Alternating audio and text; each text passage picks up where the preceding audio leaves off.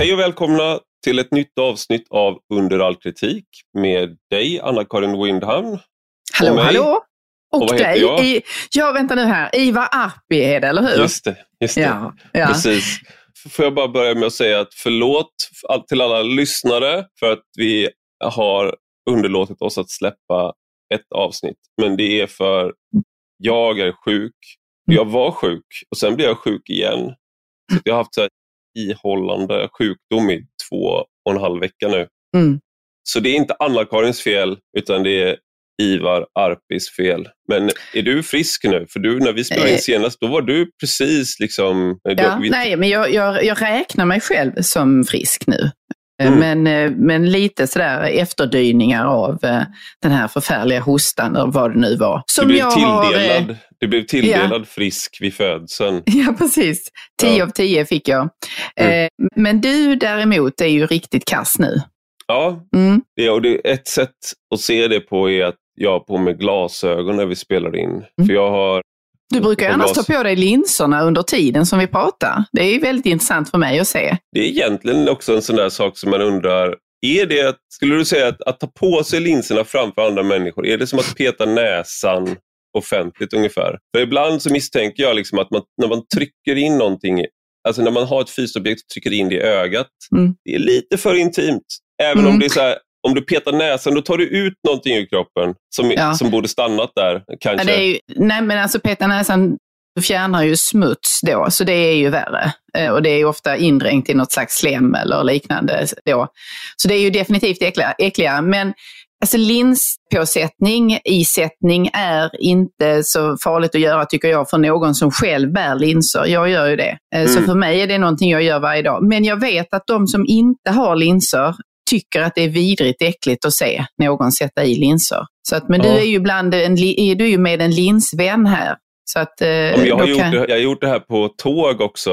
Och Ja, när jag det är liksom kanske där, jag lite- måste, Så jag, jag gjorde det någon gång när jag satt liksom vid alltså, min plats. Mm. Och sen insåg jag liksom att det är typ så här, ja, men det är typ så nio personer. Jag satt liksom och så var det så här, bara, det är typ nio personer nu som potentiellt sett kan vara äcklade av mina, mitt, mina ögon. Och så spärrar man ju upp ögonen som att man är någon typ av fisk. Och så trycker man in någonting. Så låter det kanske lite så av vätskan Mm. och så sitter man och, och blinkar och så Och rullar rinner det ögon. lite. Och rullar ögon. Ja. Och det är bara så här, det är lite som att, jag vet inte, ja, men det är lite, vissa saker som man kanske ska sköta, sköta snyggt. Så att jag började göra det, jag började gå in på tågtoan för att göra det av hänsyn till mina medresenärer. Mm. Ja. Jag ber om ursäkt om någon har tvingats bevittna mig, ta på mig linser. Ja. ja, nej men eh, här i vårt trygga rum är det okej att du gör det. En annan sak som jag Mm. insåg när jag åkte tåg, det var någon gång så skulle jag ta med mig, det var när jag började pendla så, ins- så hann jag inte äta frukost, så tog jag med mig någon, någon smörgås eller sådär. Mm. Och det är okej, eh, skulle jag säga. Om du har en konceptet stängd smörgås tycker jag är mest okej. Det började vi med hemma. Det är Mm. alltså att pålägget är inslutet i annat bröd. En fralla Men- eller två. Så, Ja, ja, för precis. Mm. liksom. Mm. Precis. Det började vi med hemma när barnen höll på att kleta. Så sa vi nej, nej, det är stängd Mm. smörgås som gäller här. Eh, och då minskade vi kladdet. Och de trodde att det Mm. var ett, på riktigt fanns någonting som hette stängd smörgås. Eh, så det är okej. Sen någon gång så fick jag för mig att ta med mig kokt ägg Mm. i en plastbytta. Och då började jag liksom så här, började så här skala ägget. Och så inser jag, så jag hade inte på musik, ingenting i hörlurarna, så bara inser att man hör att det är ett ägg. Ja. Och så känner man lukten av att det är ett ägg. Ja. Och sen ser man när någon äter ett kokt ägg och så tänkte jag att det här, så jag fick lägga tillbaks ägget i plastlådan och stoppa ner Mm. i, i väskan igen för jag insåg att det här är liksom Nu har du gått över en gräns. Äta. Ja, men jag gick över en, en, det finns en absolut gräns och det är att man Mm. får inte äta kokt ägg i liksom instängda miljöer med främmande människor som är Nej. tvungna att sitta där och bevittna och känna lukten av ditt kokta ägg. Men jag vet inte varför. Nej, men det är väl det, det är precis det du säger. Det, är, eh, det finns en doft eller nära nog en odör som kan komma kopplat till ägg, kokta ägg. Och sen så är det också att det låter inte särskilt aptitligt när man äter ett ägg. Även om man Nej. stänger munnen. Det, det blir ändå ett ljud som inte skänker eh, åskådarna Välbehag. något större väl, välbehag. Nej. Men jag, jag har en gång gjort samma misstag som du. Det var när jag gick på någon diet. och hade med mig ägg på tåget.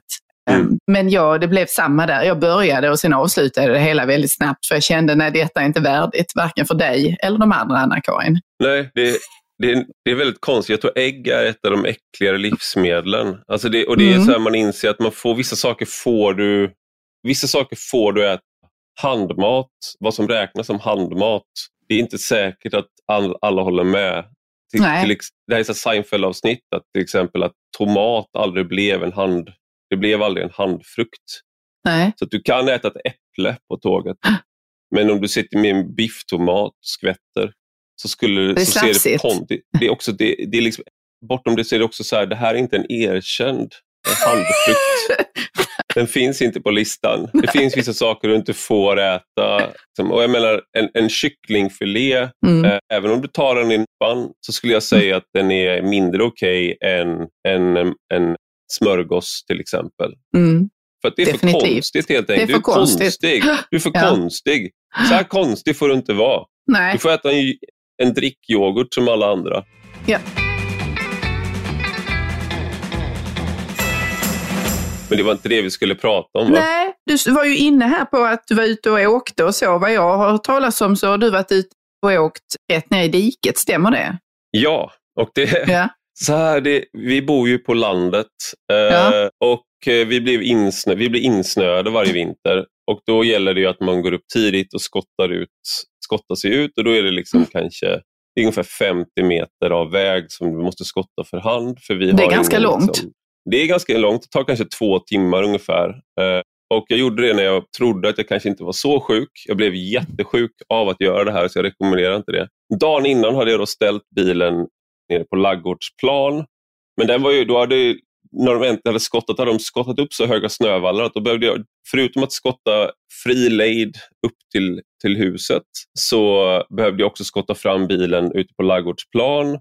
Och sen när jag äntligen hade gjort allt det här, då skulle jag bara liksom köra rakt upp då. Och då så backade jag ut och ställde mig. Men eh, då var jag ju så yr i huvudet av att, för jag var ju sjuk, liksom, jag skottade i två Mm. och en halv timme. Eh, så då så körde jag, ställde jag mig alldeles för nära liksom, kanten. Det var så mycket Ah. snö, jag såg inte. Och sen så när jag började gasa, då, istället för att bilen åkte rakt fram då, så gled den bara liksom så här en halv meter i sidled och sen rätt ner i diket. Mm. För att det var så halt. Och min fru stod och såg allting uppifrån husets fönster. Hon Såg, så hon, jag fick bara ett sms när jag satt där liksom helt sned. Ja. Eh, så såg jag liksom, kollat, fick ett sms-telefon så stod det bara Ivar Arpi, punkt, punkt, punkt. Fan. Och så, jag, jag, så kom bärgningsbilen ganska snabbt och eh, fick upp mig jättelätt. Men Mm. eh, sen var det faktiskt så att det kom en bil precis när han hade back- kört upp mig, så han behövde akta lite på sig och jag behövde köra undan. Och då fastnade faktiskt bärgningsbilen på exakt Nej. samma Aha. ställe. Så då kände då jag mig på något sätt Ah. lite stärkt att det, Mm. Det är vägförhållandena som är väldigt hemska. Det här klarar Eh. inte ens bärgaren av. Då är det ju Nej. inte undra på att du drattar ner där. Nej. Mm. Exakt, och han berättade faktiskt att det var en, en, en man innan som han hade hjälpt som eh, hade följt en GPS utan att tänka och bara åkt rakt ut på en åker och sen bara fastnat där. För att liksom, Men vad intressant. GPSen sa att Ja. det fanns en väg där. Ja. Men det är liksom lite i paritet med att man kollar vädret på appen och tror mer på det än om man tittar ut genom fönstret och ser Ja. vad vädret faktiskt är. Eh, Det är den här tillit, alltså att man tror, man tror verkligen på verktyget. Verktyget ska leda mig rätt, inte mina sinnen eller min erfarenhet Nej. eh, och vad de talar om. Jag brukar ju då tillämpa det att jag, jag tar olika appar. Om inte jag är nöjd med det väder som den vanliga appen säger att det är där jag är, då tar jag en annan app. Och då kan det Ah. vara lite bättre väder. Det är ett tips till alla som lyssnar att det kan man göra om man till exempel vill att det ska vara varmt och soligt en dag man har tänkt åka och bada. Då letar man bara upp den app som säger att det kommer att bli så. Det Förstår här är du? faktiskt en, ja, jag förstår för att det här är också, det, grejen är så här att de kommersiella väderappar, eh, de ökar alltid på risken för regn till exempel. Mhm. För att För att inte folk ska bli ökar- förbannade. Eller vadå? Ja, exakt. Så att då, Mm. även om de vet att det är fel Mm. så handlar det om eh, liksom, kundnöjdhet. Så att du, om du har exakthet om någon säger att det är 40 procents risk att det kommer regna, då är det bättre att säga att det är 60-70 procent om du är en Mm. kommersiell väderapp. För att 40 procent är ganska stor risk. Men Ja. folk, upplever det, folk upplever det som att det inte kommer regna. För Det är mindre än 50 procent. Mm. Så då säger man istället att det är 60 eller 70 och då tänker folk att ah, det kommer regna. Det kommer att och regna. om, det in, och om, det inte kommer, om det inte regnar så är det helt okej. liksom. Men om det regnar när det står 40 procent, då är du arg på appen. Så Mm. det här är liksom en eh, det här är så här, problem när, när det gäller, då, även när du vet att det du säger är fel, men det blir mer rätt enligt folk som Ja. har, tar emot informationen. Sådana som Anna-Karin. Men idag så åkte vi, det här är bara för några dagar sedan, så var Mm. bilen i diket och nu har vi blivit insnöade igen då. Och då, de här vägarna här ute, de plogas väldigt långt. Vi är, långt, vi är längst ner på prioriteringen i Mm. den här delen av landet, skulle, skulle jag säga. Vi, det är så otroligt få som bor längs med den här vägen. Eh, så de här vägarna är väldigt oplogade och blir väldigt hala då. Men det, man möter också trafik här. Och eh, det är väldigt, till att börja med så tror, känner man sig som såna här, eh, typ såna film, man ser såna här klipp på folk som är precis på gränsen åka ut för ett jättebrant stup i typ Pakistan när de är ute och Mm. kör. Så kändes det för mig i början, för jag har inte haft körkort så länge. Och Sen börjar man fatta att man har mer space och man har mer utrymme Ah. än vad man tror. Mm. och sådär. Mm. Men nu när det är så mycket snö så kan man inte riktigt göra den bedömningen så bra, plus att det är halt. Så när min fru skulle åka in med, med barnen i morse så mötte hon en eh, buss och då eh, så skulle hon åka åt sidan men då så fortsatte bilen att bara glida och glida trots att hon Mm. hade stannat. Så då hamnade hon i diket igen. Åh. Så bara på en vecka, vi har, vi har aldrig kört i diket, varken jag eller min fru, men nu har vi kört i diket två gånger på en vecka. Eh, Men det där med Ja. just med, med det där med möte tycker jag är intressant när två trafikanter möter varandra. För jag vet att jag har sagt till dig när du, du och jag har talat, inte under inspelning utan i andra samtal, så har jag sagt att jag tycker du är, liksom, du är lite Sven Stolpe för mig. Du är, eh, och det är sagt som en komplimang då. Men jag kommer att tänka på honom nu när du berättade det därför att det finns en sån underbar liten novell som jag har skrivit om också för övrigt, som heter Möte i Värmland där Sven Stolpe beskriver hur han kommer på en isbelagd väg och möter en annan bilist. Och det finns inte plats för båda två. Det finns inte plats för dem att möta varandra där, utan någon måste flytta sig ur sin position för att de ska kunna fortsätta i respektive färdriktning. Och för Sven Stolpes del handlar det om att backa långt ner för en ishal backe. Alltså så att det är vådligt för honom att göra det. Och för den andra så hade det bara handlat om kanske en halv meter eller någonting sånt där. Så skulle de kunna fortsätta. Men han gör ingen ansats till att flytta sig den där mötande bilisten, och, eller den som står på andra sidan. Och då går Sven Stolpe ur sin bil för att liksom fråga, prata med honom och komma överens. Du vet ju själv hur det där är. Man brukar Mm. räcka med ögonkontakt, men ibland får man ju rulla ner rutan. Och den här andra bilisten då, han har situationen helt klar för sig och säger med mycket, mycket arg röst, men det är väl för fan den som möter som ska väja. Och Sven Stolpes slutsats då är att eh, det är inte möjligt att resonera med en sån människa som går igenom livet med det perspektivet. Att det är alltid, Mm. den, det, det är alltid jag som kommer först, det är jag som har företräde. Den som möter är den andra, då får du väja. Mm. Så, så, så igen, var, lite mer like eh, Sven Stolpe när du är ute och kör. Ja, precis. Och Ja. jag, jag, jag är ganska... Jag har inget liksom så här hävdelsebehov så, men jag har, en, eh, jag har heller inte dåligt samvete för att få den andra bilen att väja. Men man är väldigt vänliga här ute. Man, man hjälps ju åt. Om någon kör fast så hjälps man åt och skottar och, liksom, Mm. och sådär. Det, det är väldigt trevligt. Och man vinkar alltid så, så trevligt till varandra Mm. här ute. Så, Mm. Eh, Mm. så Jag bor så långt ut att man är liksom, alla, man, alla man stöter på hejar man på. Ja, precis. Det är en ganska fin sak tycker jag. Ja, det Eh, tycker som- jag också. ja, ja. Det, är, det är ju egentligen ett sånt, så det, det bör, bör vara, tänker jag, med mänsklig samvaro. Men jag, Ja. jag förstår att det, det är hopplöst om du bor i stan, för då, då kan man ju inte hålla på sådär. Men, men jag kan bli lite irriterad på min man ibland för att han, eh, som ju kommer från stan då, till skillnad från mig som kommer från landet, han, har lite, han är lite slö på det där med, eller seg på att få upp handen och hälsa nu när vi Mm. bor på landet. Mm. Eh, och jag tycker det är jätteviktigt. Så att det liksom, jag säger alltid till honom, men måste du hälsa?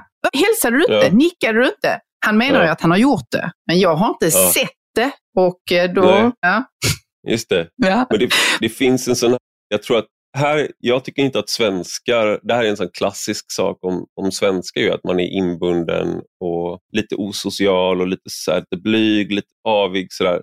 Jag tycker inte att det stämmer riktigt längre, om det har stämt. Eh, och om man frågar människor som kommer till Sverige och börjar jobba här så tycker många att svenskar är väldigt sociala. Det finns vissa saker som svenskar inte gör. Man bjuder inte hem folk på middag i samma utsträckning. Man bjuder inte hem chefen på middag. Man, man har inte den typen av... Mm. Eh, man bjuder inte in till högtider i samma utsträckning.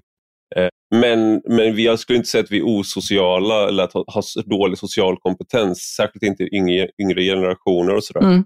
Men när det gäller sådana här saker så tror jag att ibland att det finns en sån här, jag vet inte om det är något protestantisk grej, men att man är, det är som att det är en formalia Mm. och då förakt, det är inte äkta på något Ja, sätt. just det. Nej, Eh, och att det skulle finnas en så här, och att kallprat, att säga jag älskar kallprat, om man skulle säga det, det är liksom en sån där, Det är skumt. det är väldigt skumt. Man ska säga att man inte gillar kallprat. Nej, nej precis. Eh, och, och jag tror, jag, typiskt sån sak som jag säger, jag gillar inte kallprat. Det Mm. har jag nog sagt jättemånga gånger. Men jag, jag tror egentligen att det är lögn för att jag Mm. pratar med människor hela tiden som jag Mm. träffar.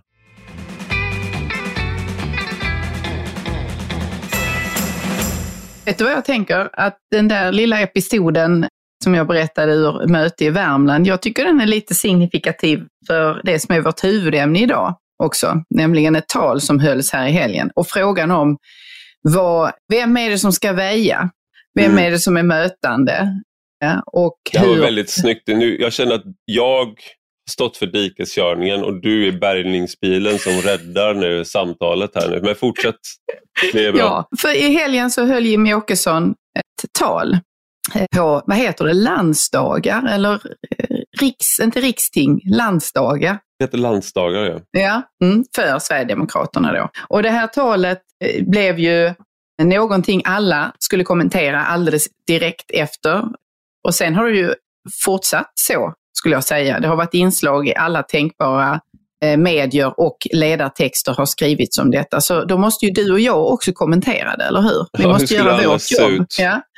Vi måste säga hur det egentligen förhåller sig om det här. Vad, vad tänkte du? Du lyssnade direkt gissar jag. Nej, jag Eller var sjuk. du- Det här var, jag låg Jaha. i feberfrossa då och kände Mm. att jag misskötte mitt, mitt värv Mm. som eh, kommentator till allsköns politiska händelser. Så jag, jag såg det inte live utan jag kollade mellan, mellan fross, fro, frossorna höll jag på att säga, men så kollade jag på vad folk skrev om det. För det är två delar i detta tal som väckte omedelbara reaktioner och sen har den ena spelats ner lite tycker jag och den andra har tagit över. Nämligen den första delen är Jimmie Åkesson attackerade Socialdemokraterna i allmänhet och Magdalena Andersson i synnerhet för att hon och Socialdemokraterna, som han säger då, en aktiv del i den islamistiska rörelsen i Sverige och inte tar avstånd till, tillräckligt tydligt utan tvärtom på något sätt nyttjar de krafterna, vill han göra gällande då. Och han ställde Mm. frågan om, eh, han sa så här, jag vet inte om Magdalena Andersson är medlöpare, nyttig idiot eller bara grundlurad. Mm. Och så en mycket skarp uppmaning om att välja sida i denna Mm. kamp som han beskriver då. Det är den ena liksom, centrala delen i talet tycker jag. Och den andra handlar ju om då vad Sverige bör göra mot de islamistiska krafter som finns i landet och som delvis verkar genom moskéer och Mm. religiösa samfund eller sammanslutningar. Eh, och den delen har ju då väckt väldigt starka reaktioner där väl nästan alla menar att det var fel av honom att säga så, att det var svepande och att han kollektiviserade muslimer genom de här eh, förslagen som han för fram. Mm. Du får gärna fylla i om du tycker jag tappar någonting i det som var talets budskap. Nej, jag är bara förvånad över att du sprider främlingsfientlig propaganda i vår fina podd. Nej, jag bara skojar. Nej, men jag, det, det, jag, det jag tänkte på med, eh, med de här sakerna var att den här uppdelningen mellan islam och islamism, den är nödvändig att göra.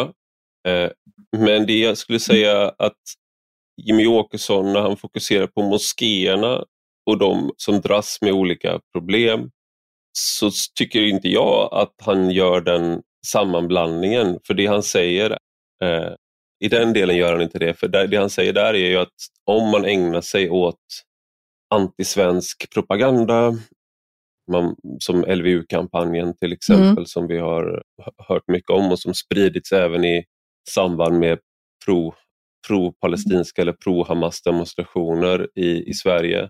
Det var väl någon som sa att eh, ja, hur vågar du Ulf Kristersson kritisera Hamas för att kidnappa barn när svenska staten kidnappar muslimska barn och så applåderade folk på Sergels torg. Det var väl en del, liksom, och sen att om man sprider antisemitism, homofobi, kvinnofientlighet, ja, men då ska det finnas skäl att upphäva tillstånd och i förlängningen kan IVA moskén. Det är såklart drastiskt, men det, det det handlar om där är också att många svenska muslimer, alltså som definierar sig själva som muslimer, går ju inte i moskéer. Utan du kan, det finns ett stort antal som kan, kanske kallar sig kulturmuslimer eller sekulära muslimer eh, eller troende men som inte går till de här moskéerna som är många gånger har väldigt problematisk mm. syn på det här. Och det här var ju någonting som Doku gick igenom och har gått igenom flera gånger, men till exempel i samband med koranbränningar, koranbränningarna eh, så ringde man runt och så frågade man olika moskéer, hur ser ni på det här? Och samtliga svarande ville inte bara förbjuda koranbränningar utan alla typer av hån, kritik eller förlöjligande blasfemi av islam. Det skulle vara förbjudet med undantag av en imam som då också sa att många tyckte att han undrade vad han höll på med. Varför, varför, varför, varför värderar du yttrandefrihet ungefär? Han var mm. konstig. Liksom. Mm. Dock vill jag ändå säga det att det visar också att det inte eh, det, det gäller inte alla muslimer. Det gäller inte ens alla imamer. Det är bara det att problemet är väldigt stort. Så jag, jag, mm. jag, tycker att den delen i det hela, när han, så att säga, det där handlar ju inte om islamister per se. Det handlar ju om moskéer och muslimer som går till de moskéerna. Mm. Men jag tycker inte att, det är väl mer i så fall när han pratar om att man ska inte, det ska inte få synas några offentliga symboler för islam i offentligheten. Eh, då är det ju inte islamister han pratar om. Nej, eh, nej. då är det religionen men, som sådan. Ja. Eh, och, och där tittar man på talet, i den, eh, det går ju att ta del av det i, i skriven form också, så är det han säger och det står där väldigt tydligt att det han i SDs namn önskar är att minareter, kupoler, halvmånar eller mm. andra tribut som tjänar som, säger han då, islamistiska monument i stadsbilden bör helt tas bort. Mm. Och det är ju en sån här slängig, svepande smocka som eh, träffar alla muslimer. Ju. Mm. Och religionen som sådan. Och inte de extremistiska varianter som du talade om där och, som, och där han i sin kritik har fog för det han säger. Mm. Men en del av, förlåt, säger du? Nej, men jag, jag skulle ändå säga att jag, eh, problemet här är att man har redan tillåtit väldigt mycket. Och jag tycker inte att det är något konstigt att man säger att vi vill inte ha minareter i Sverige. Vi vill inte ha muslimska liksom, byggnader i Sverige som tyder på någonting helt annat som avviker totalt från vad Sverige har varit, hur Sverige ser ut. Jag tycker inte att det är konstigt. Jag tycker inte heller att det är konstigt att man har en, när man inser att de här, till exempel kom ju en nyhet nyligen om att den här Gävle moskén där man har då säkerhetshot som imamer som ska utvisas, som man, som man klassar som säkerhetshot, de har predikat där. Att det fortsätter att predika imamer som av Säpo klassas som ett hot mot land, rikets säkerhet. Det är det stora problemet, att det är så det ser ut. Mm. Att vi har sånt stort inflöde av turkiska pengar, alltså religionsmyndigheten som Susanna Birgersson skrev en, en, en, en artikel på Rak Höger om bland annat att just att religionsmyndigheten Diyanet i Turkiet finansierar flera svenska moskéer och utbildar imamer och betalar för dem. Mm. Eh, och vi har Qatar som är då, eh, ja, de är bland annat kända för att ligga, eh, stå Hamas nära, för att stå Muslimska brödraskapet nära. Mm. Att de finansierar moskéer i Sverige. Saudiarabien gör det, även om jag skulle säga att Saudiarabien är ett lite svårare fall just nu för att där har det också skett en viss förändring i hur man ser på salafismen. Mm. Det betyder att Sa vad saudierna, någonting är Saudi-finansierat betyder inte samma sak idag som för tio år sedan. Men det är en annan separat diskussion. Jag tycker att det här är det som är så tydligt bara med allt det här med vad Jimmy Åkesson säger. Ja, jag håller med om att det kan vara svepande, det kan vara liksom sådär, men någonstans är det, han säger ju saker som är reella problem. Mm. Och Folk blir arga på mm. honom och de, alla borgerliga ledarsidor, borgerliga ledarsidor eh, inklusive min, min, min före detta, blir superarga och tycker att han är illojal mot Sverige för att han gör det svårare för Sverige att gå med NATO. För att Erdogan blir ju sur. Mm. Eh, han, och Sen har vi andra som säger, människor jag annars respekterar, som säger att men det här ökar ju säkerhetshotet mot Sverige. Och Då undrar man, när är det läge att kritisera de här sakerna? När är det läge? Och om man, På vilket sätt ska man framföra en systematisk kritik? Går det ens utan att alla blir så här upprörda? För jag menar, att säga att den här enskilda moskén är dålig eller den här enskilda friskolan är dålig, det är, det är okej. Okay. Det verkar vara okej. Okay. Men att säga att fast det här är ett systemfel, vi har att göra med mm. religion i kris, islam är i kris och det finns en radikalisering som pågår och den pågår på väldigt många ställen samtidigt och vi måste ha en systematisk plan för vad vi ska göra med det. Och Det är mm. ungefär det Jimmy Åkesson pratar om. Jo, nej, men och sen i detta ligger ju också att um, jag kunde inte annat än att tänka när jag lyssnade och läste på, tog del av reaktionerna, att det var nästan som om eh, det fanns någon slags så här, åh vad skönt, nu kan vi prata om Jim Åkesson och på vilket sätt han är ett problem istället för de här, eh, den här svåra materian som har med eh, en religion och med den plats en viss religion tar i samhället och på vilket sätt den religionen understöds har radikaliseringsproblem och så vidare. Utan då kunde fokus istället flyttas till en, ett parti, en partiledare och regeringens samarbete med det partiet. Så att det är mm. någonstans så, det finns den här tendensen som har varit över, alltså, över ett decennium att alla andra samhällsproblem är sekundära i relation till SD och relationen till SD och hur man ser på dem och hur man etiketterar dem. Mm. Och sen om jag förstår det rätt så finns det någon slags tradition och förväntan om att man gör man utspel av det här slaget, högoktanigt utspel då, så ska man informera och, eh, statsministern om det, eller regeringskansliet.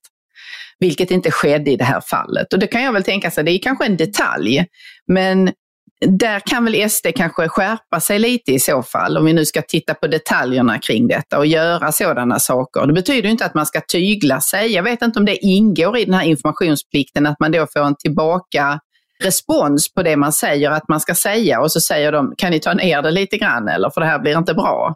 Är det därför de inte är informerade eller vad? Jag vet inte, vad tycker du om det?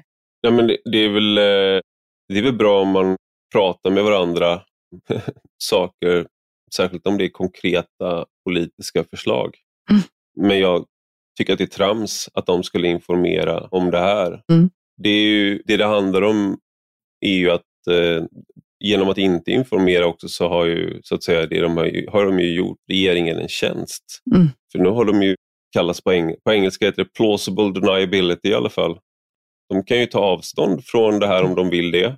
Men det är också så att SD är ett eget parti och mm har sin egen, har sin egen så att säga, agenda och med det menar jag liksom att de har vad de, vad de ser som de stora problemen. Och liksom, De sitter inte i regeringen. Så, så jag, jag, jag har svårt att se att det, att det är ett rimligt krav att ställa Ja. på vad partiledaren för ett, för ett parti ska säga i sitt tal till sitt parti. Mm, mm, Det, Mm. det, det tror jag inte, och det här är ju inte heller eh, konkreta förslag ännu. Så att det är ju så att säga en, en, del av en förhandlingsprocess, sådana här saker. Ja, man kan ju se det också som att den här, man pratar om den här informationsplikten då, att man är skyldig att göra den, att i det, eller med det följer också någon slags möjlighet för att tygla då, hålla tillbaka och säga det där ska han inte säga. Mm. För det blir ju, varför skulle man annars informera om det om det inte finns någon slags, så, okej då har man sanktionerat att ni får lov att säga detta eller det där bör ni inte säga. Vilket som är ju ganska dåligt kan jag tycka. Mm. Om ett parti ska få lov att agera som ett eget parti. Och det här är ju också, det här handlar ju inte om eh, hur många nya kärnkraftsreaktorer eller det handlar inte om vad, vad kommer elpriset bli i, om ett par månader eller det handlar inte om sådana frågor. Det här är ju snarare om vilket land ska Sverige vara? Vart är vi, vart är vi på väg? Mm. Och, och då är det ju, det är ju i grund och botten en ideologisk fråga. Mm. I liksom så här, hur ser du på samhället som det ser ut idag och vilka utmaningar, hur, hur, hur viktar du de utmaningarna? Och där, kom, där kan inte någon säga heller så att det där är fel. bara. Utan det blir ju på något sätt en värderingsfråga. Jag, tycker du att det är bra med att vi har de här moskéerna som ser ut på det här sättet och på det stora hela att du tycker att den nuvarande ordningen är bra? Och så håller man tummarna och så hoppas man att det här med till exempel att eh, ja, det här att det var antisemitism, att det var några som hotade med att döda judar på en skola i Malmö och körde ut läraren, men skolan anmälde inte, som det var en nyhet om, för att man vill inte liksom, hetsa upp situationen mer. Så här, man ville Mm. gjuta olja på vågorna. Det där, om, om man tror att sådana där saker kommer nog att försvinna med tiden, att, och att de här de stora demonstrationerna för Hamas och folk kommer till ett öppet möte med statsministern och buar och kallar honom folkmördare och sådana saker. Du har blod på dina händer. Om man tror att sådana saker kommer bli, att det kommer bli mindre av det framöver, då, ja men absolut, då kanske man ska fortsätta som man har gjort och då blir det ju det som Jimmy Åkesson säger, det förvärrar ju bara situationen i Mm. så fall. Det är ju det som är anklagelsen här, att han polariserar. Medan om du står på, så att säga, kanske tycker att dela Jimmy Åkessons, eller den liksom, verklighetsbeskrivningen, problembeskrivningen, då skulle man ju säga att det är viktigare att vi nu tar konflikter när det fortfarande kanske finns tid, än Mm. att vi skjuter det ännu längre framför oss som vi har gjort i decennier. Det var ju en sån sak som kom häromdagen också, att Laven Redar har gjort en Mm. utredning åt So- Socialdemokraterna. Bara, vi har gjort fel i decennier. Eh, De- de låt oss vara lite i- förutseende då. Ja, jo, i den rapporten, slutorden är ju också att eh, eh, den situationen som Sverige befinner sig i nu innebär att vi framgent, över 20-30 år kanske, behöver göra strukturförändringar, strukturella insatser av ett slag och en omfattning vi inte tidigare har sett. Strukturförändringar eller strukturförändrande insatser för Socialdemokraterna, vad skulle vi kunna gissa att det betyder? Betyder det att flytta människor då? Eller säga att era barn får inte gå i skola här, de måste gå någon annanstans. För att vi måste göra strukturella förändringar av det samhälle som vi har skapat med vår politik. Mm. Så den typen av eh, parentetiska eh, inskjut, alltså, satser i den här utredningen ska man vara lite observant på också tycker jag. Eh, även om de då erkänner att det, den politiken de har varit med och föra har försatt oss i den här situationen. Ja. Men jag, jag skulle vilja säga en sak apropå den där skolan som du nämnde i Malmö, en gymnasieskola där eh, man höll en tyst minut på elevers initiativ för palestinska offer, vilket läraren godkände. I den händelse lyssnarna inte har läst om den här episoden så berättar jag den. Eh, man godkände att göra, hålla en tyst minut, det hela urartade och eleverna började skrika att alla israeler ska brinna, alla judar borde dö. Det gjordes Hitlerhälsningar. Saker sades också om förintelsen. När läraren försökte lugna ner situationen så hotades också läraren och läraren kallades jude och som sådan skulle läraren dö. Eh, läraren fick lämna rummet.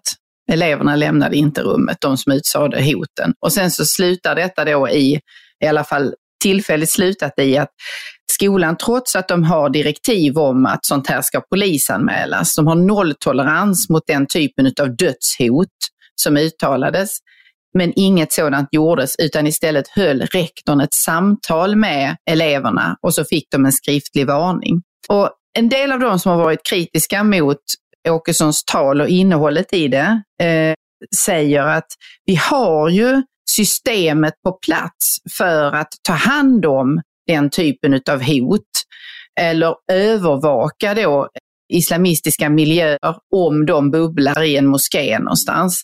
Säpo har koll på detta. Vi har liksom alla papperna i ordning för att ta hand om det när det poppar upp.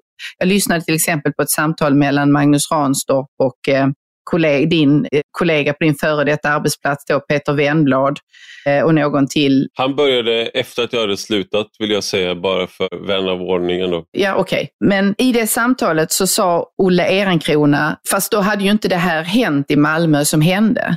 För att det som skedde där är att man bryr sig inte om att man har regler och handlingsplaner och policy som säger att det här är inte okej. Okay, utan istället tar man ett steg tillbaka och låter då hatet välla fram, hoten paralysera folk och bli det som så att säga styr tillvaron. Um, mm. Och det är ju inte en, det är inte en unik händelse, precis som du var inne på tidigare, utan det där ser vi ju, i, och skolan är tyvärr ett eh, gott exempel på just detta där lärare idag är väldigt rädda för att agera på den typen av hat och där man mm. undviker att ta upp ämnen som skulle kunna få den här typen av reaktioner eller som skulle kunna göra en elev som vågar ge uttryck för sin eh, hållning, som då kanske skulle kunna vara pro-israelisk eller anti-Hamas, de kan få på fingrarna. De kan bli trängda in i ett hörn av vad var det du sa egentligen? Vad tycker mm. du? Och så vidare. Och det är ju högst konkreta hotsituationer som utspelar sig dagligen på skolor i Malmö likväl som på skolor i Göteborg eller Stockholm eller andra ställen där det här finns. Det finns en, en önskan om att liksom en, en bra, väl skriven konstitution eller författning eller ett papper, det, det, det kommer att leda till vissa resultat. Och i, när man, människor tror på det som står, när man på något sätt delar grund, grunden, då kanske det funkar. Men när du inte gör det, då, blir det ju, då är ju politik är ju mycket mer levande än så. Så då måste du bottna i, i det och i så fall måste du sätta kraft bakom mm. om du själv tror på det som står där.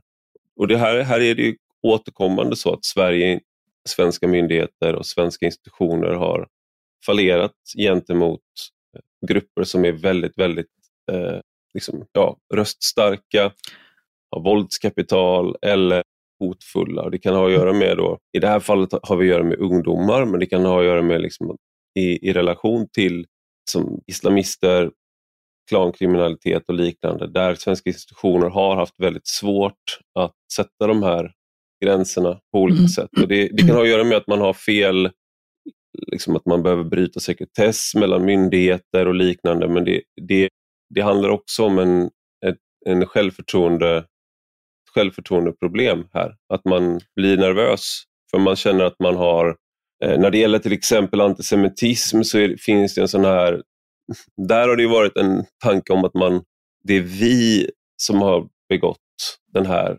mm. förintelsen. Och med vi då det stora vi, ett västvärlden eller vi bär en synd på något sätt. Och att då så möter man en grupp som istället säger att ja, men varför ska vi som lider av de hemska judarna eller israelerna, eh, varför ska vi ta del av er skuld?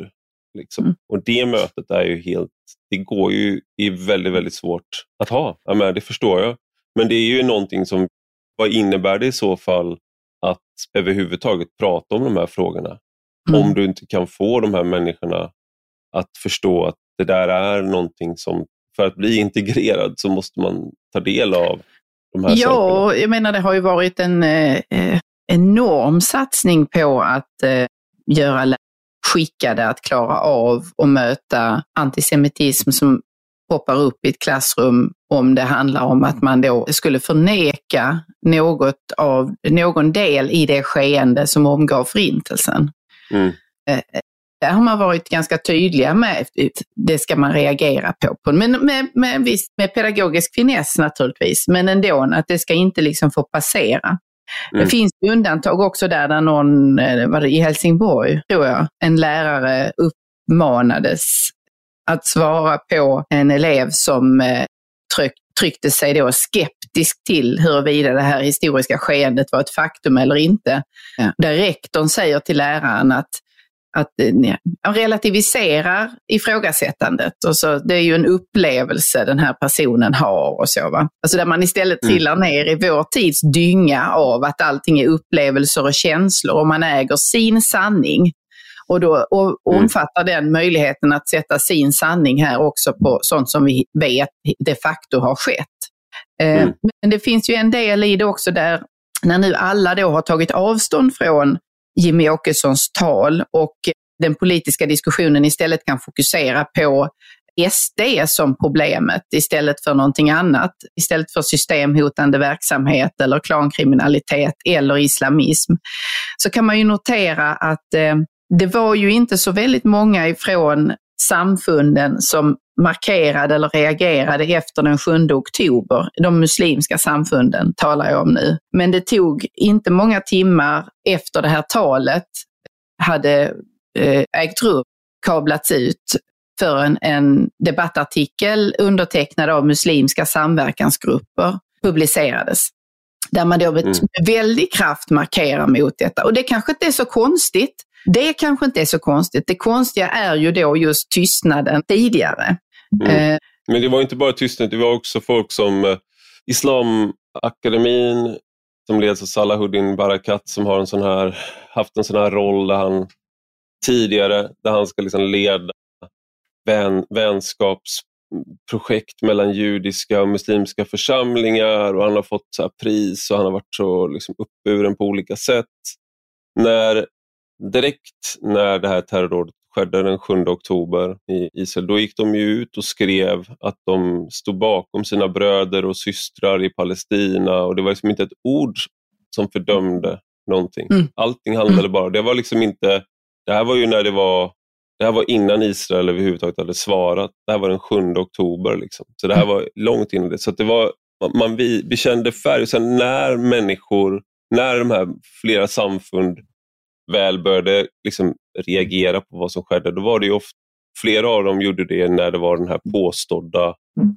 israeliska attacken mot ett sjukhus den 17 oktober. Då aktiverades man. Så det finns hela tiden en, liksom, en tendens där man reagerar när man, man, är, man ser sig själva som offer konstant. Och det är bara då man reagerar. Man reagerar inte när saker och ting görs i ens religions namn för att göra andra till offer. Tvärtom då, i fallet med Islamakademin, då gick man ut som sagt. Så Jag skulle bara säga det också, att jag tycker att det är, det är väldigt det är någonting stötande med den här njutningen som till exempel Peter Wennblad på Svenska Dagbladets ledarsida och flera andra skriver liksom att det är en Sverige, ja, men det är som en Sverigefientlig handling, det, det som Jimmy Åkesson har gjort. För att det då äventyrar NATO eller sådär. Ja, men om det är så att vi inte kan prata inrikespolitik om de problem vi möter här för att Erdogan är med i NATO, liksom Turkiet är med i NATO, men då är det kanske något fel på NATO, inte på oss. Vi ska inte liksom, vi ska inte lägga munkavle på oss själva för att benämna det vi ser eller det vi tycker är problem. Även om du inte håller med Jimmy Åkesson så är det ett extremt dåligt argument. Det andra dåliga argumentet är att man nu kommer islamisterna bli arga på oss. Ja, men det kommer de alltid att vara. De mm. kommer alltid vara arga på oss.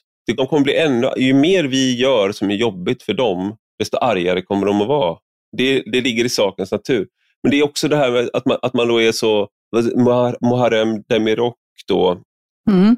som är Centerpartiets som är och som eh, vars parti ligger under riksdagsspärren i den mätning som kom så sent som idag. 3 procent ja, har de förlorat eh, på några månader eller vad det är. Ja, man kan ju hoppas att eh, man får väl se liksom, om, de kan, eh, om han kan göra sig själv till Jimmy Åkessons huvudfiende eller någonting och kanske vinna några dumma jon från Socialdemokraterna kanske. Men i alla fall så tycker jag att när han pratar om att Jimmy Åkesson är ett säkerhetshot och sånt där. Det är så han pratar. Var var han när liksom, Jamal El-Haj då liksom, står och omfamnar en Hamas-person på mm. Det där bara, de släpper det där. Men att man pratar om de säkerhetshoten som vi har i Sverige med de här moskéerna som är utländsk finansiering. Vi har liksom, nu var det också den här skolan som fick stänga igen där eh, mm. som som är en del av en stiftelse, tror jag, det är en koncern. Och de, de som jobbar där det är bland annat människor som tidigare har varit involverade i här, Sveriges unga muslimer och sånt där. För att de, det riskerar att leda till radikalisering. Men att man då kallar Jimmy Åkesson för säkerhetshot och att han är Sverigefientlig. Det här är ord som de själva aldrig skulle acceptera att någon använde om, liksom, åt ett annat håll. Det är just det som är själva njutningen i det såklart. Mm. De, de får kalla liksom, Jimmy Åkesson är ingen riktig Sverigevän, han är Sverigefientlig, han är ett säkerhetshot, han är osvensk. Man bara, det är bara som en kavalkad av allt det där.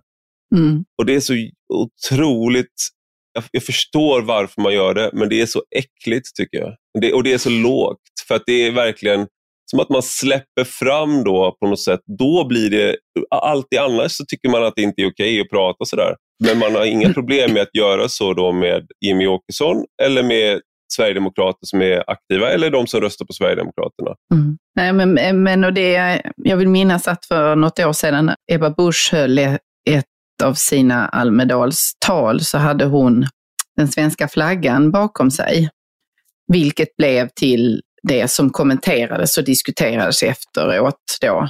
Och det är det precis som du är inne på där, att det är någonting eh, så unket, lumpet bakom detta att den typen av eh, ordsammansättningar som har med Sverige att göra och fientlighet eller eh, nationen överhuvudtaget, de kan man inte riktigt ta i sin mun annat än om man då lånar dem av lånar någon slags sverigedemokratisk retorik och så speglar man den och säger att titta det är ni som är hotet. Ni är mm. de som underminerar landet Sverige, landet Sverige som vi alla älskar och värnar och vill ska vara som det alltid har varit. Och så sätter man någon slags gigantisk parentes om allt det man då har släppt igenom, eller inte mm. talat om, inte skrivit om, inte pekat ut och sagt att det där är farligt. Det där underminerar samhället, det där är systemhotande verksamhet. Den här kriminaliteten den har en viss källa och vi kanske skulle titta lite närmare på den då. Utan istället mm. så sveper man, då är man själv svepande. Men nu går det mm. bra att plocka fram de här orden och så kastar ja. de på den som är allas fiende då. Och det för en tid sedan, om det kanske är en dryg vecka sedan, eller? In, inte så länge ens en gång, så hade de en, var en riksdagsdebatt med fokus just på antisemitism.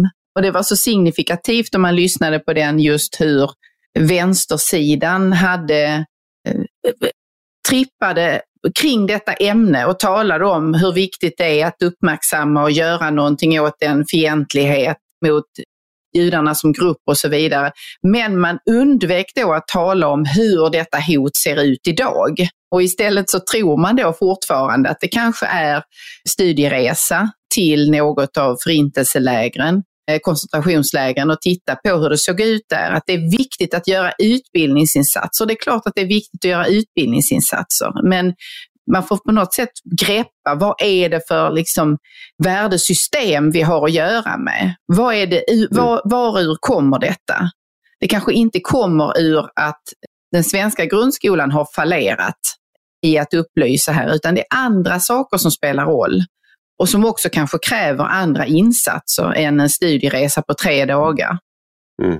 Ibland tänker jag att det här med utbildning är, det, det kan ju betyda så många olika saker. Eh, mm. Och att jag, jag är ju en varm, varm anhängare av att liksom livslångt lärande och att fortbilda sig och hitta nya... Alltså så här, och, byta spår mitt i livet. Alltså, alla de här klyschorna. Jag, jag, jag känner att jag, är, jag håller med och jag tycker det är bra. Och Jag, jag stöttar liksom människor som, som väljer att kast, liksom, utbilda sig till något nytt. Och man, det är jättebra om man ska lära Mm. sig. Man, måste alltid, man kan alltid lära mer. och sådär. Lär så länge man lever. Man lär så länge man lever, men det finns ibland en, en annan dimension av det när man använder det i sådana här sammanhang. Mm. Och Då är det ju att du ska lägga till rätta föreställningar om hur världen är beskaffad.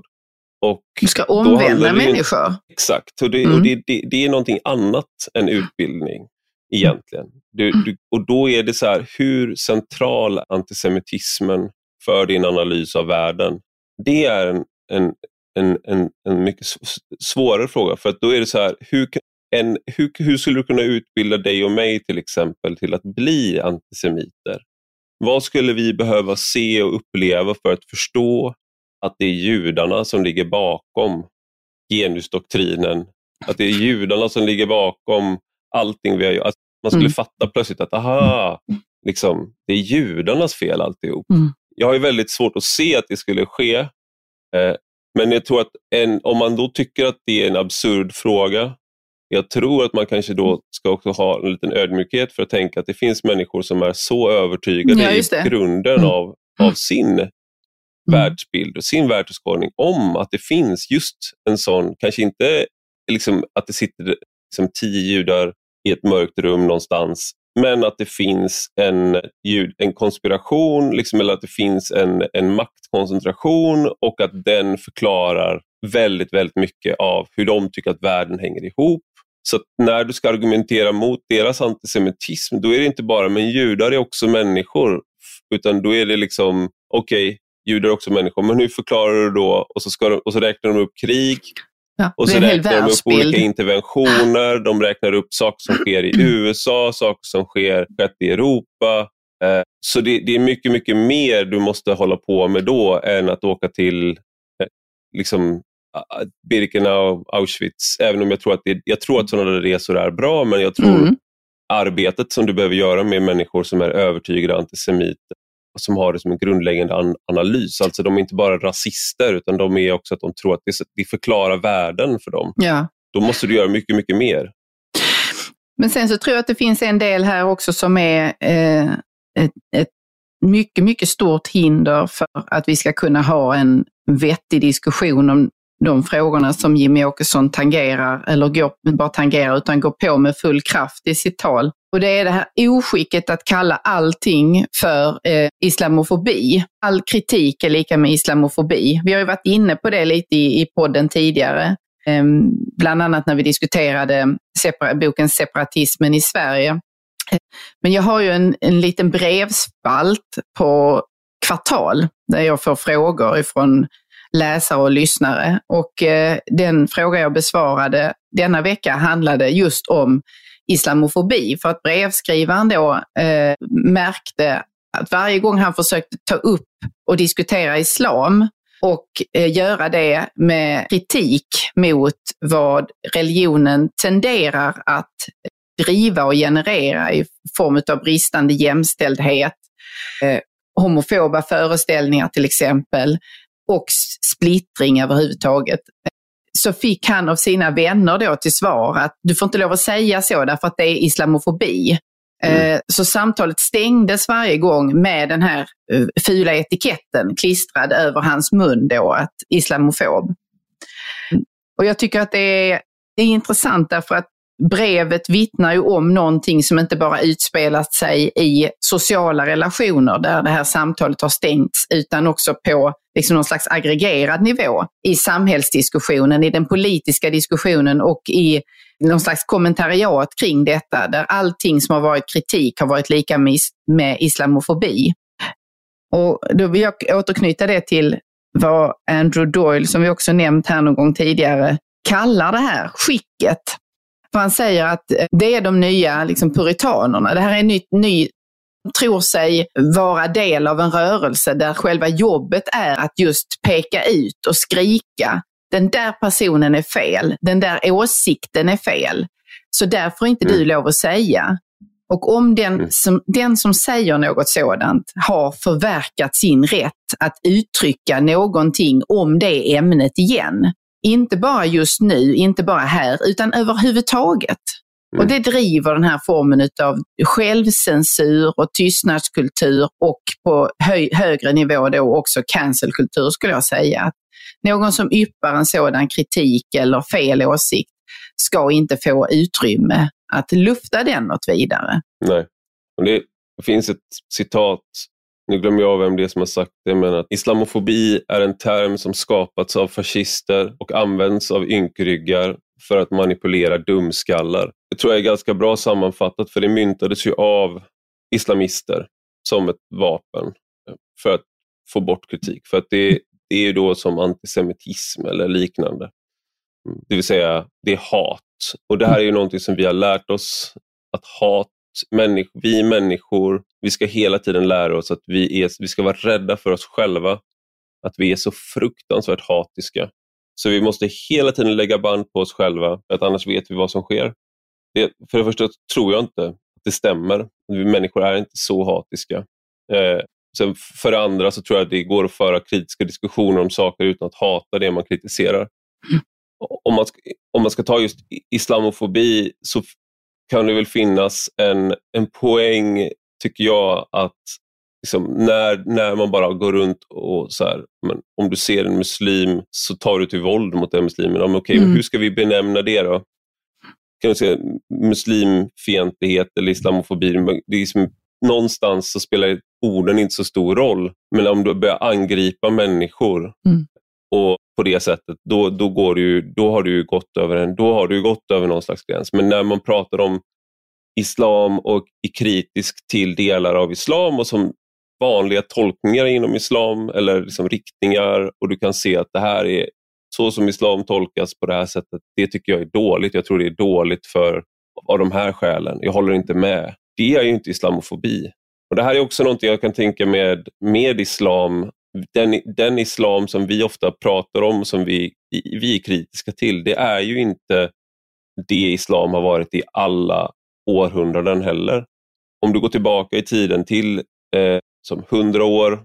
Så det finns fortfarande saker med, med, islam och skillnader mellan islam och kristendom och alla sådana saker. Men det var ju inte alls den här islamismen som vi ser som nu är nästan en dominerande riktning inom islam. Den väckelsen som Muslimska brödraskapet till stor del står för och som wahhabismen, salafismen.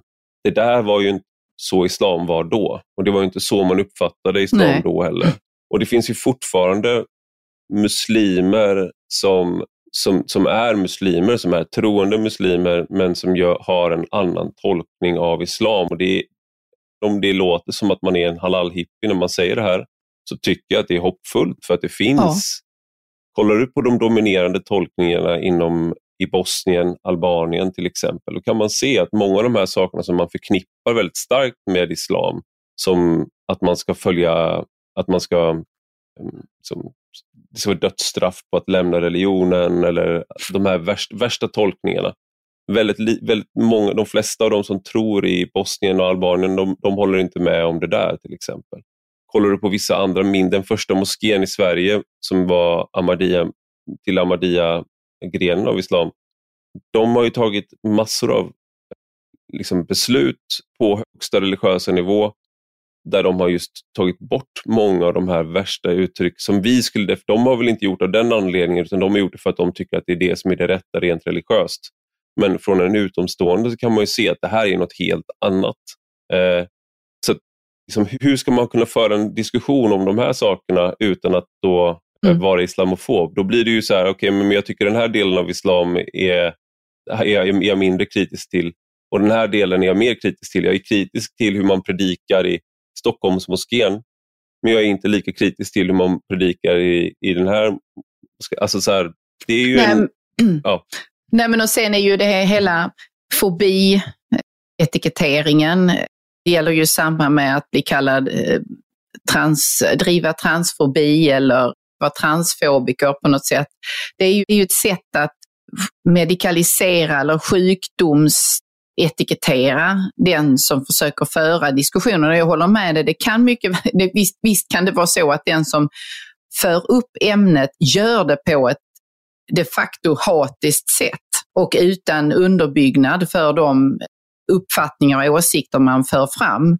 Och då ska man ju markera mot det. Men det är själva greppet här, att använda fobi som etikett på kritik, mm. syftar ju till att eh, eh, slå en ur banan och säga att det där är, liksom, det är sjukt att tycka de sakerna du tycker. Mm. Eh, och stänga hela ämnet. Och det är ju någonting, begreppet som sådant och etiketten som sådan har ju just använts av eh, företrädare från akademin, inte minst, för att säga att all kritik är lika med, med ett uttryck för då västmänniskans oförståelse inför den här religionen och dess övertygelse om överhöghet i relation till då muslimen och islam. Mm. Så att bara detta att föra upp det blir så att säga en maktdemonstration som i sin förlängning också bevisar att jag är sjuk i huvudet som säger det på något vis. Va?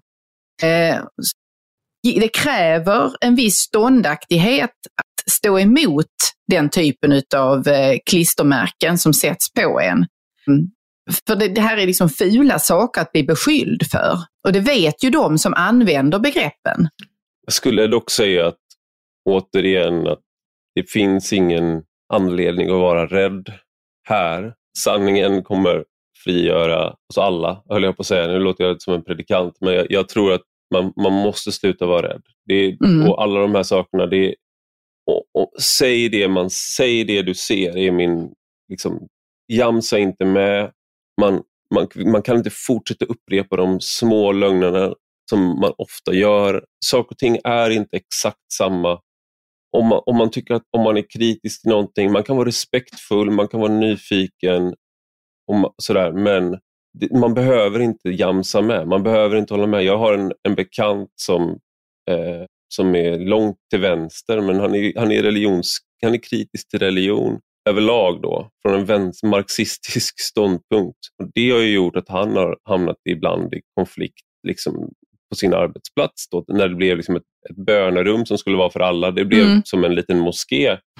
Och Då stängde de det, för att det var inte meningen att det skulle bli så, utan det skulle vara någonting till alla blev han kallad islamofob och allt sånt där. Men mm. han, hade, han hade sin princip klar för sig. Så det var inte någonting som han blev rädd för.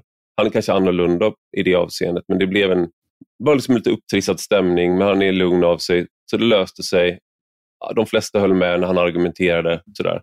Man kan stå på sig, man behöver mm. inte... Det, och det är liksom, I grund och botten är det så att alla de här islamofobi, xenofobi, främlingsfientlighet, väldigt många av de här begreppen handlar i grund och botten om att du som är vit, västerlänning, europe, svensk, du ska inte få sätta värde på det du har, på det, den kultur eller det, liksom, den plats som du kommer ifrån. Att bevara den eller vidareutveckla den i linje med det du vill.